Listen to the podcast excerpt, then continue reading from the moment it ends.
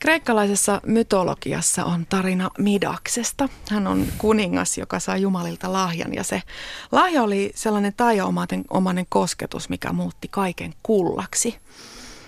Jare Henrik Tiihonen, myös Cheekkinä tunnettu.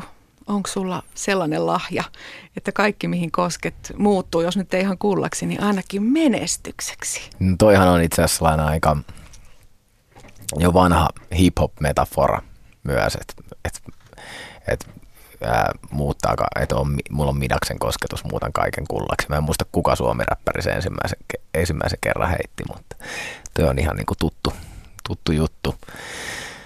En mä tiedä. Nyt on mennyt hyvin viime aikoina, että on, on tullut onnistumisia.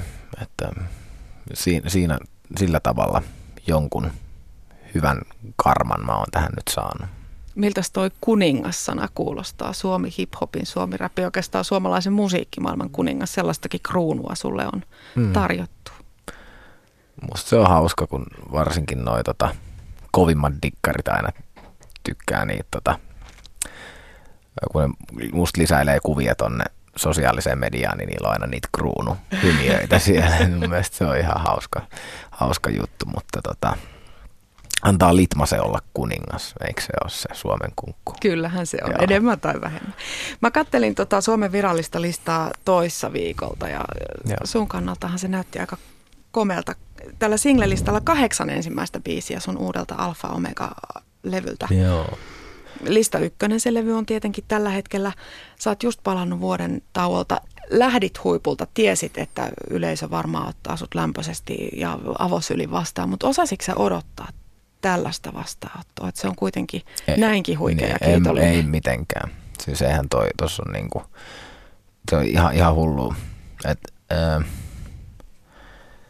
en mä voinut tietää, mitä, mitä vuodessa tapahtuu. Tämä on aika raaka-ala tämä musabisnes ja trendit ja mielenkiinnon kohteet vaihtuu tosi nopeasti, varsinkin nuoremmalla yleisöllä. Niin tota, ei, et se voi niinku tietää, mitä vuodessa kerkee tapahtumaan.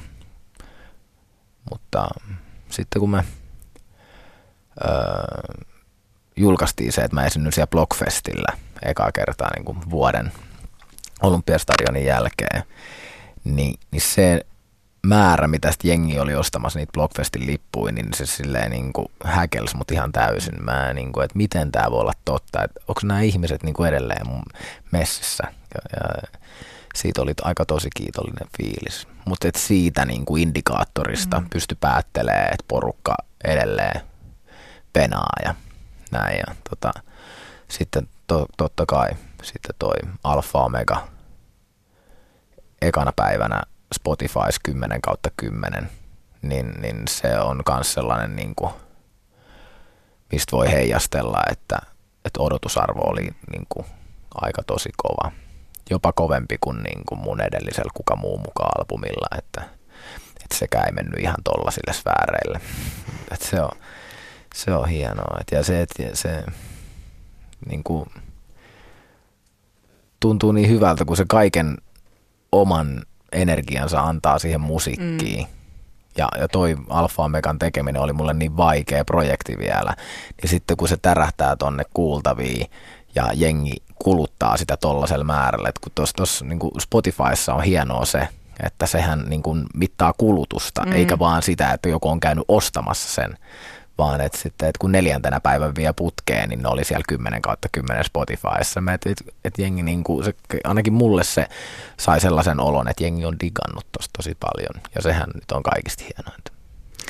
No tähän perään olisi luonnollisesti hirveän helppo kysyä, että mikä sun menestyksen salaisuus on. Ja yleensä kun sitä artisteilta kysytään, niin se vastaus on, että se ankara työnteko ja Joo. omistautuminen.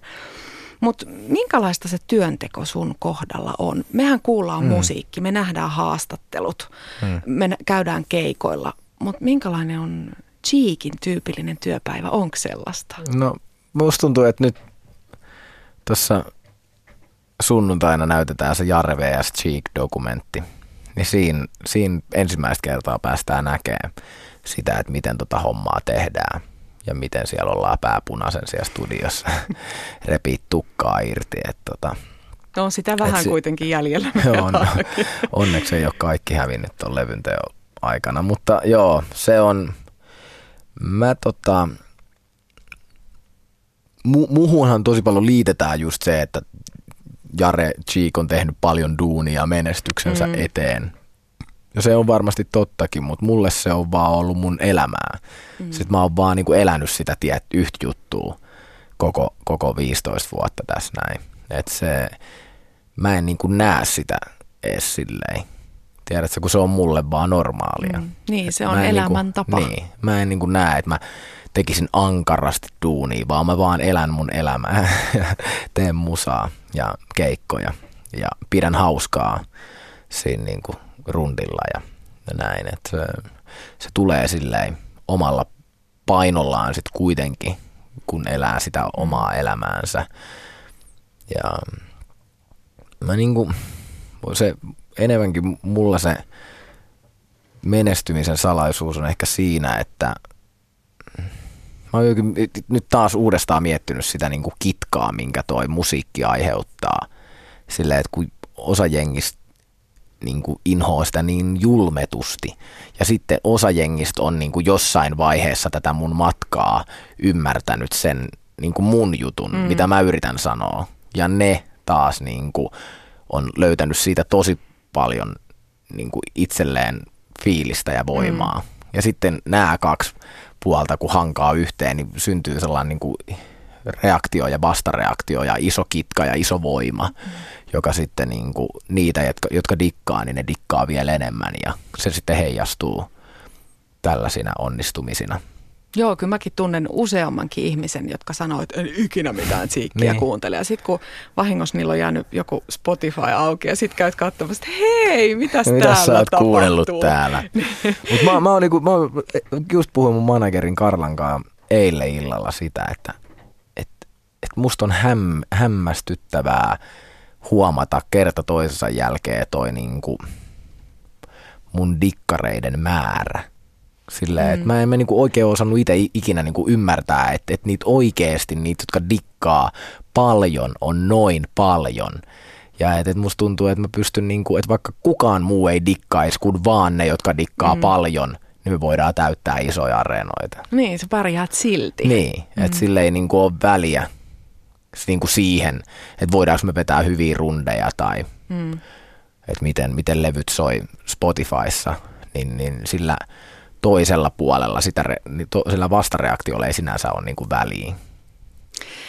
Mainitsit tuossa ton sun managerin Karlan ja totta kai sun takana on myös levyyhtiö. Joo. Oletko sä Jare jo sellaisessa asemassa, että sä saat ihan itse päättää, että mitä sä teet ja mihin suuntaan uraasi viet vai kuinka paljon esimerkiksi levyyhtiö Mä oikeastaan suitsi? aina ollut sellaisessa asemassa. Se on ollut hienoa. Se on jotenkin tämän hip-hop homman siunaus koska me ollaan itse alusta asti tehty oma juttu ja tehty ne omakustanteet. Sen jälkeen me ollaan menty levyyhtiöille, missä ei ole hip-hop-alan osaajia ollut koskaan siihen aikaan, kun ollaan niin kuin, aloiteltu tekemään. Joten, joten niin kuin se ymmärrys siitä, mitä me tehdään, on vahvin meillä itsellä. Ja sen takia mulla ei ole esimerkiksi ollut mun yhdelläkään levyllä tällaista perinteistä A, R, joka niin kuin dominoi sitä levyn valmistumisprosessia ja heittelee ideoita ja et teet tolleita ja teet tälleen. Et mulla ei ole edes sellaista sparrauskaveri ollut koskaan yhdelläkään levyllä niin kuin levyyhtiön puolesta. Et mä oon aina tehnyt vaan omat biisit ja sit mä oon mennyt niiden kanssa levyyhtiölle ja sanonut, että olisiko tässä ykkössinkku, millä lähdetään liikkeelle. Joka ikinen kerta se on ollut se biisi, minkä mä oon itse valinnut mutta tuossa taas tuostakin niin kysyit, niin, niin tuossa Jarve vs. Cheek-dokumentissa on sellainen hetki, kun mä soitan ton Sä huudat biisin ensimmäistä kertaa levyyhtiössä. Ja kyllä mä huomaan, että mä oon ihan niin kuin painein, että mitäs nää nyt tykkää tässä. Ja mä vääntelen omaa naamaani. Ja, tota, tota, tota, että kyllä se niin kuin todella paljon merkkaa, että kaikki levyyhtiöistä on myös sen mm. niiden valintojen takana, mitä siellä sitten niin kuin yhdessä kuitenkin tehdään ja yhteisiä liikkeitä tehdään. Mites työn luova puoli, minkälainen biisin tekijä sä oot? Heräät inspiraation keskellä yötä ja se on kirjoitettava heti vai sellainen järjestelmällinen, että nyt on biisin kirjoituksen aika, nyt sen tekstin on tultava? Mä en, mä en oikein olla järjestelmällinen. mä oon tosi järjestelmällinen melkein kaikessa, paitsi biisin kirjoittamisessa. Että sitä ei oikein voi. Sitä kirjoittaa ihan siellä, missä se tuntuu, että pitää kirjoittaa. Joskus toki niin on sellaisia päiviä, että, että nyt mä menen tänään studiolle ja mä kirjoitan siellä tai nyt mä tänään istun koko päivän himassa ja kirjoitan. Mutta sekin on sellainen, että jos mä päätän, että mä kirjoitan tänään himassa, niin mä saatan ensimmäistä kertaa saada mitään niin kuin laitettua ylös kello 11 illalla, vaikka mä oon koko päivän pyörinyt siinä. Mm. Että se ei niin kuin kuitenkaan katso aikaa ja paikkaa. Ja sen on oppinut tuosta, että jos yöllä tulee joku idea mieleen, niin se on pakko kirjoittaa ennen kuin nukahtaa tai muuten sua ärsyttää aamulla, kun sä luulet, että sä Kyllä muistat sen tämän, ja sit sä et muista mm. sitä enää. Ja sä, niin kuin, et en mä tiedä, onko ne aina hyviä ideoita vai ei, mitä silloin yön pikkutunteen siihen sängyspyöriässä tulee, mutta ne on kuitenkin kirjoitettava ylös aina. Joo, vaan niistä jalostuu jotain suurta Joo. sitten myöhemmin. Ja to, sen huomaa myös, se, se, se on ollut niin kuin, jo, jonkun vuoden, että kun mä katson leffaa, ja joku heittää jonkun hyvän jutun ja mulle saattaa siitä tulla idea, niin mä aina sitten kesken sen leffan vaan laitan niitäkin ylös, jos, jos joku sanoo jotain, mikä jää se aamut miettimään. Mikä muuten aikanaan veti sut just rapin ja hiphopin pari? Miksei Cheekistä tullut rockijätkää? Niin, tota, Lahti ja se, että toisin kuin nykyään, niin silloin se hip-hop muodostui siitä, että, että kaikki jengi, joka kuunteli hiphoppia, niin dikkasi siitä niin kuin jenkki-räpistä ja se oli, niin kuin, se oli sellainen movement ja sellainen niin kuin juttu, joka, joka silleen pyyhkäs selkeästi niin kuin tietyn osan nuorisoa messiinsä silloin niin kuin 96, 97, 98 ja, ja, ja se niin kuin näkyi katukuvassa todella selkeästi. Et nyt, nythän sä et niinku tiedä tuosta välttämättä, mm. kun sä kävelet tuossa kadulla, että kuka mitäkin kuuntelee, mutta silloin se oli ihan selkeä oma leiri, oma meininki, omat ryhmät, omat niinku porukat. Ja sitten siihen juttuun kuului sit, niinku se koko hip-hop-kulttuuri, että jengi maalas graf, graffiteja ja, ja toiset soitti levyjä ja jonkun piti räppää ja mä siitä rupesin räppäämään. ähm, tuohon räppiin ja hiphoppiin kuuluu sellainen tietynlainen uho ja kyllä se sunkin ja. sanotuksissa tietysti kuuluu. Tuleeko se sulta ihan luonnostaan vai pitääkö se puristaa? No ei sitä kyllä tarvitse puristaa yhtään. Että tota, kyllä se sieltä aika luonnostaan tulee ja varsinkin kuuntelee noita vanhempia levyjä niin silleen vähän, että ni, niissä silleen korvat punaisen, että onko mä oikeasti ollut noin niin kuin tosissaan, että, silleen, että siellä se niin kuin uhovasta va, vahvana onkin, että että vaikkakin niin kuin Alfa Omega on mun röyhkein albumi mm. myös samalla kun se on mun niin kuin herkin levy, niin se on myös mun röyhkein levy. Mutta, mutta niin kuin raffein meininki mulla on ollut siellä 2004 vuoden niin kuin teksteissä. Et silloin ollaan oltu niin kuin todella tosissaan uhoamassa. Et nyt näissä jutuissa on myös tosi paljon itseironiaa. No toi Alfa Omega on 11 levy sä sanoit tuossa, että sen tekeminen oli välillä aika vaikeaa. Mä luin jostain, että Joo. ihan oikeasti sulla meinas usko loppuu, tuleeko tästä ikinä valmista. Mm. Mikä siinä mätti? Tota, me ei vaan niinku, me oltiin kuukausi ekana losissa. Se piti olla sellainen unelmien levyn teo, tekoreissu, mistä oltiin mun tuottajan kanssa fiilistelty, että nyt lähdetään. Vuokrattiin ihan törkeä kämppä sieltä Hollywood Hillseiltä ja tehtiin yhdestä huoneesta studio ja, ja fiilisteltiin siellä tukat hulmut ja ajeltiin avoautoilla ja mentiin sinne tota, leveällä meiningillä ja sitten sit, niin kuin joka päivä tehtiin musaa. Niin kuin vähintään kahdeksan tuntia, helposti enemmänkin. Ja sitten kun mä lähdin pois sieltä, niin mulla ei ollut yhtään biisiä, mitä mä olisin voinut soittaa. 30 päivää, vähintään kahdeksan tuntia joka päivä ja nolla biisiä. Niin sellainen, että, että miten tämä voi olla mahdollista. Koko ajan me tehtiin, yritettiin, mutta ei mm. vaan niin kuin asiat niin kuin loksahdellut paikoilleen. puitteet oli kunnossa, niin. mutta jotain sitten kuitenkin puuttu. Ihan älyttömän siis niin kuin hienot puitteet. Ja kyllä mä sain siellä kirjoitettua, että, että loppujen lopuksi, niin kuin mikä tuntuu niin hyvältä, on se, että sitten kun se jossain siinä kesäkuun aikana rupesi aukeamaan, niin ne jutut, mitä me oltiin tehty siellä se kuukausi, niin rupesi jalostua biiseiksi. Et me ei jouduttu heittää hirveän moni juttu roskakoriin kokonaan, mutta se oli vaan todella hidasta. Ja mä en ollut tottunut tollaiseen ollenkaan. Et, et. Mulla on ollut enemmänkin siis tapana aina kirjoittaa mun tekstit, tekstit niin kuin itekseni ja mm. sitten ne tuotannot on sille puoliksi valmiita ja sitten mä menen niinku tekstien ja sen puoliksi valmiin tuotannon kanssa tekemään, mutta nyt me ruvettiin niinku tekemään ihan alusta kaikkea, niin mä olin kyllä hidasta. Sen jälkeen mä tulin sieltä losista, mä päätin, että mä oon kotiarestissa niin kauan, että tämä levy on valmis. Et mä kauan, lähden, kauan sä olit sisällä? No, no sitten no, kotiaresti tarkoitti loppujen lopuksi sitä, että mä en saanut poistua maasta. Okay. Että mä en voi lähteä lomalle mihinkään ennen kuin tämä on valmis. Ja sitten mä olin niinku, ihan niinku syyskuuhun, syyskuun alkuun asti mä olin sitten alkupuoliskolle asti mä olin niin tota, vaan Suomessa. Ja, et, et, kun, mä olin, niin siis, kun se juttu oli se, että mä olin, mulla oli tarkoitus ton tauon aikana niin kuin mm. matkustella hirveästi. Ja mä olinkin matkustanut sen koko niin kuin ensimmäisen puolikkaan vuoden siinä niin kuin ihan täysiin. Mutta sitten mä päätin, että nyt mä enää matkusta mihinkään. Että nyt, nyt mä oon tosissani tämän kanssa. Että hitto, katsotaan tuleeko se levy sieltä vai ei. Tulihan se. Tuli se. Sitten.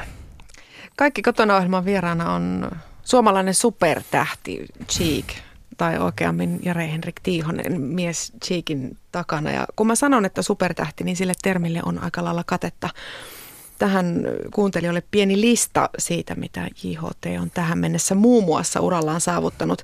Ensimmäinen yksittäinen suomalainen artisti, joka uskalsi rokata stadionin, kaksi keikkaa molemmat loppuun myytyjä. On kultaa, on platinaa, on mitä multiplatinaa, triplaplatinaa, kaikkea mahdollista jalometallia.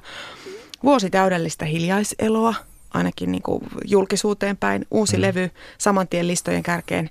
Yhdeksän Emma-patsasta, lukuisia muita palkintoja – menestystä on vaikka muille jakaa, mutta ilmaiseksi ei varmaan ole tullut. Mistä sä oot, Jare, joutunut luopumaan tämän menestyksen vuoksi? Mm, tällaisesta niin kuin, tai no itsellehän tämä elämä on normaalia, mutta sellaisesta niin kuin, ehkä jonkun normin mukaan, niin sellaisesta normaalista elämästä. Ja se jotenkin on niin tyhmä aina sanoa, että siitä yksityisyydestä, kun mm. se on niin perusjuttu, mutta sehän se niin kuin isoin hinta varmaan on kuitenkin.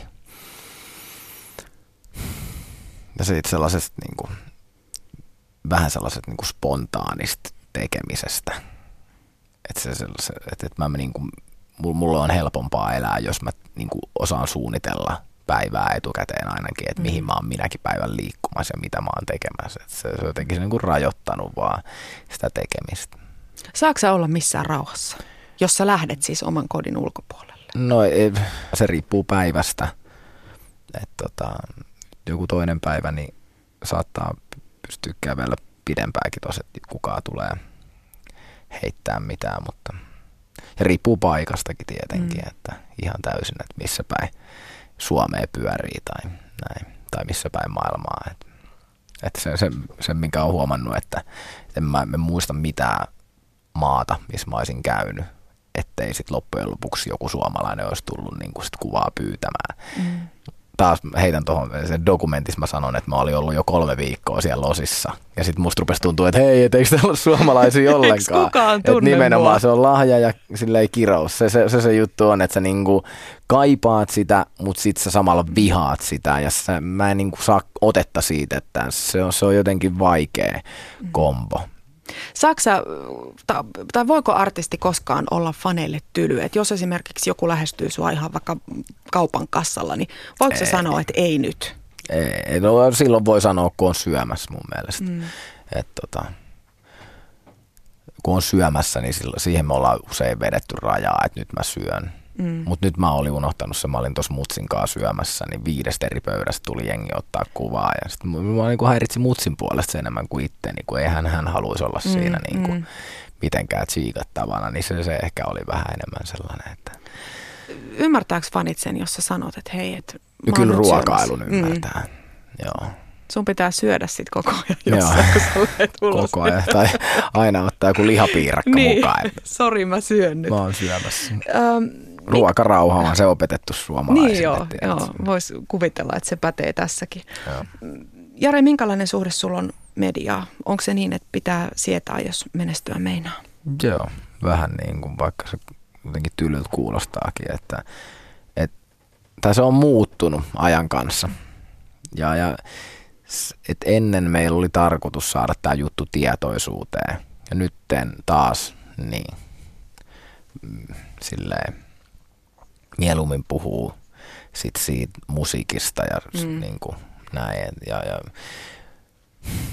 tota, mua on vaan niin monta kertaa mulla on käynyt niin, että se on jotenkin, se mun sana on jotenkin ajettu vähän väärin.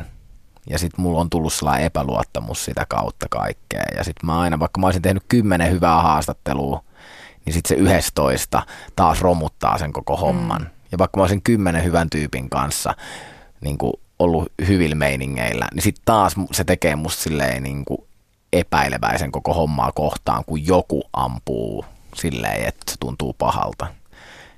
Kun saat sä kiinni. Että se, se niin kuin, si, siinä on se juttu. Sen takia mun niin kuin, se on kans sellainen.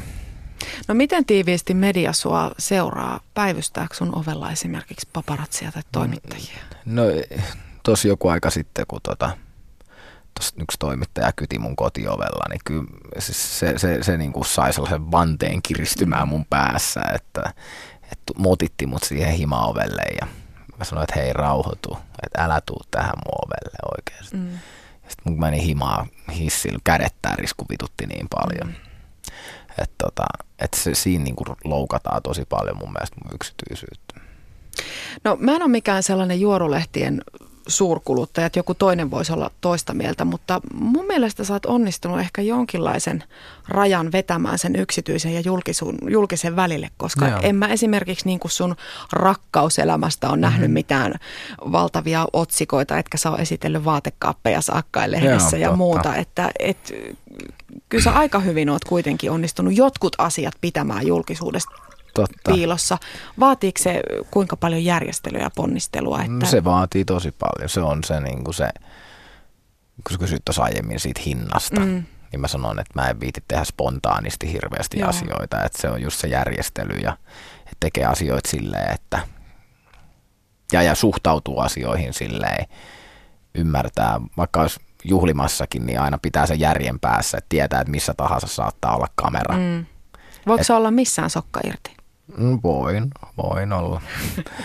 kyllä, kyllä niitä on, on niin kuin juhlia. Ja en mä siis, en, en mä tiedä, en mitenkään pönötä missään, missä mä oon. Että et kyllä mä niin kuin oon ihan silleen semi oma itseni kyllä, että et ei siinä silleen mitään. Mutta et, et ehkä se niin kuin tärkein juttu on ollut se, että et on tiedostanut sen, että jos ei halua omia yksityisasioitaan lehtiä, niin sit pitää niin kuin taktikoida.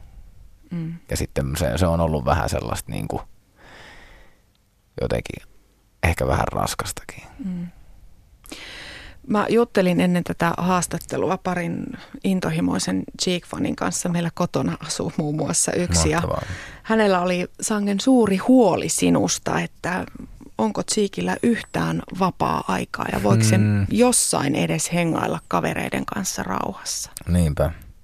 No mutta aina, aina voi hengailla oma, omassa kotona tai kaverin kotona tai onhan noita jut, paikkoja.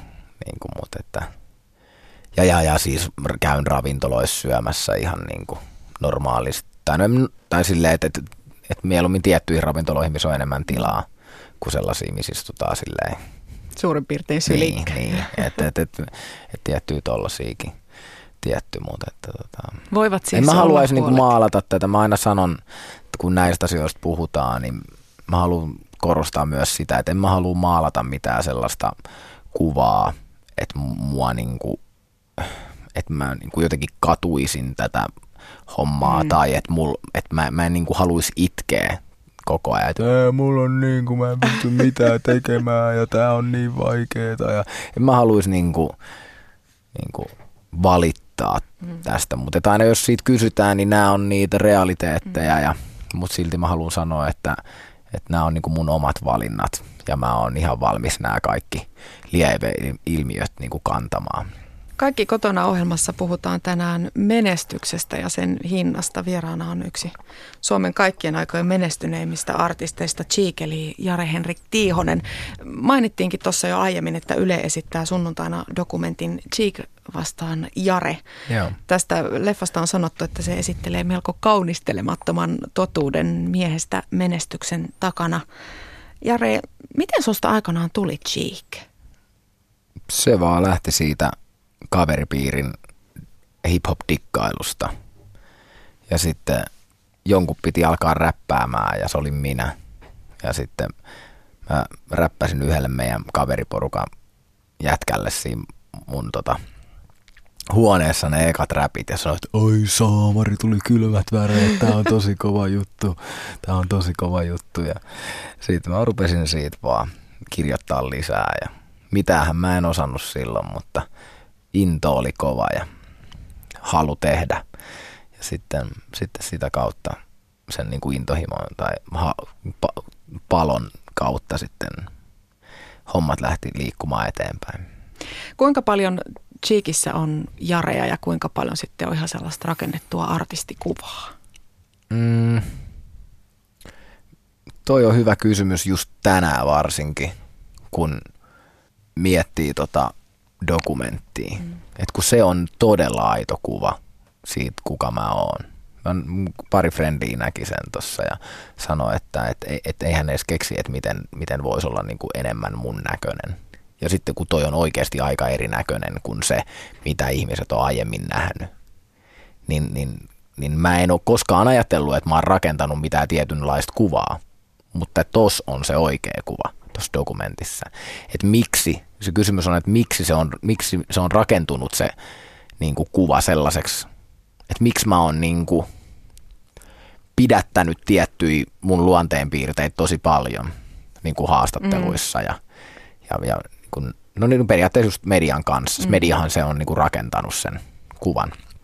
Mutta se, se mitä mä tuossa aiemmin sanoinkin, että, että jotenkin on ollut niin kuin parempi sitten mieluummin vaan olla niin kuin asiallinen, hillitty, keskittyy mm. musiikista puhumiseen ja näin. Että, ja se periaatteessa kun puhutaan ihminen toiselle, niin siinä niin kuin, turha tässä nyt on ruveta mitään kekkuloimaan ja naureskelemaan ja pomppimaan, että, mm. tota, että tässä nyt ei ehkä saakaan sitä koko kuvaa.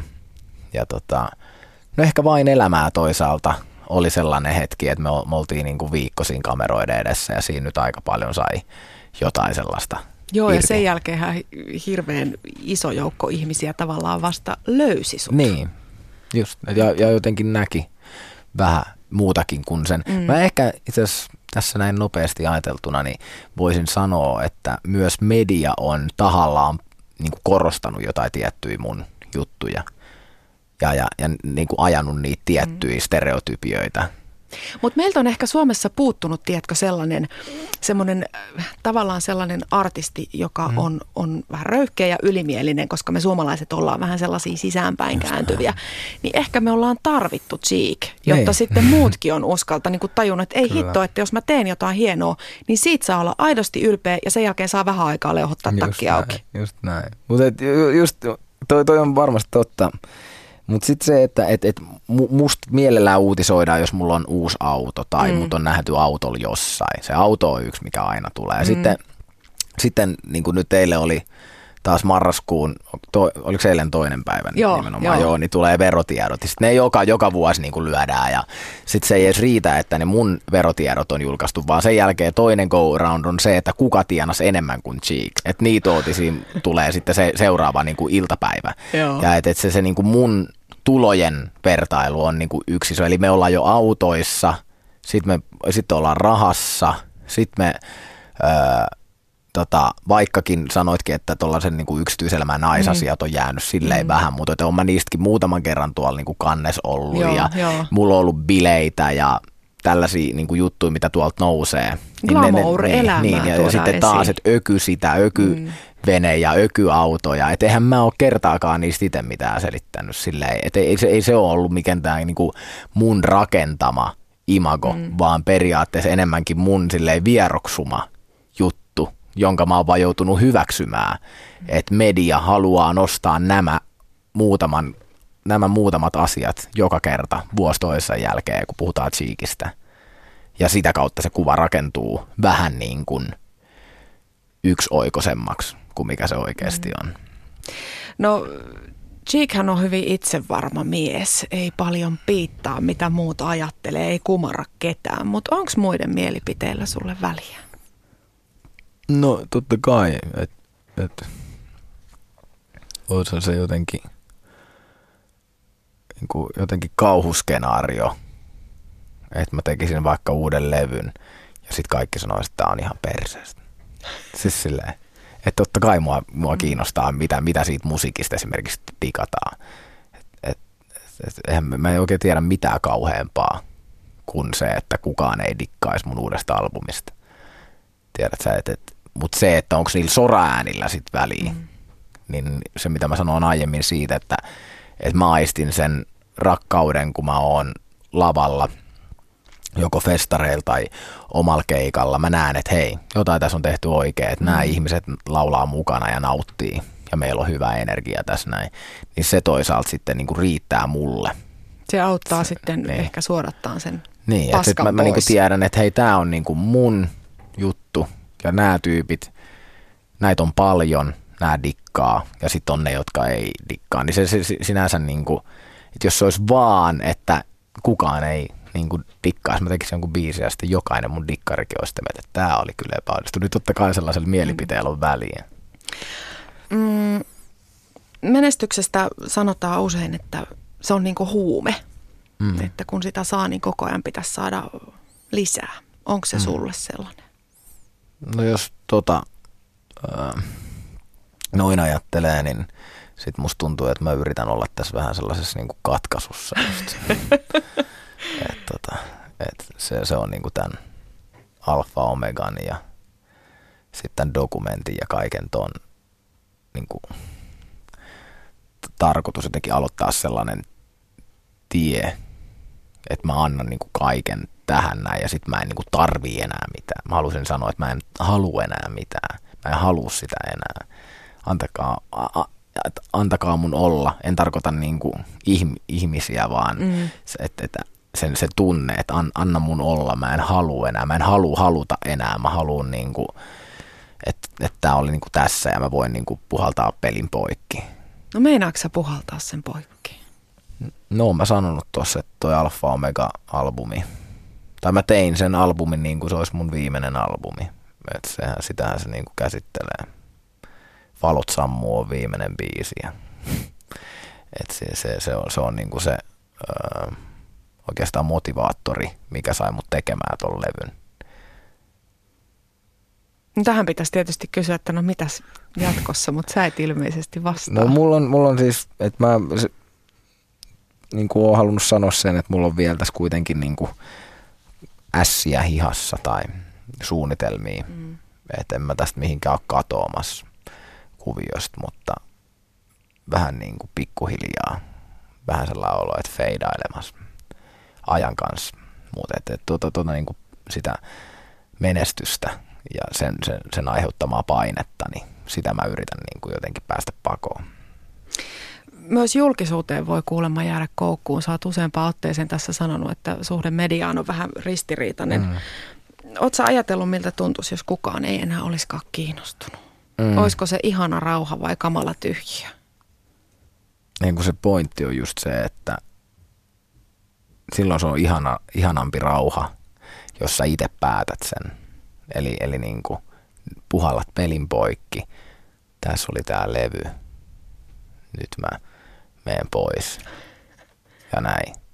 Tai sitten, tässä oli tää levy, nyt tuli toi, no se nyt ei mennyt ihan niin hyvin. Seuraava levy, no ei tää nyt enää oikein näköjään kiinnostanut ketään. Sitten sä teet vielä pari plattaa ja sitten sä niinku vaan kuihdut pois ja ketä ei kiinnosta, niin se mä luulen, että se on aika paha vankila. Joo, ja se ei kuulosta kyllä yhtään cheekiltä. Niin, ei munkaan mielestä.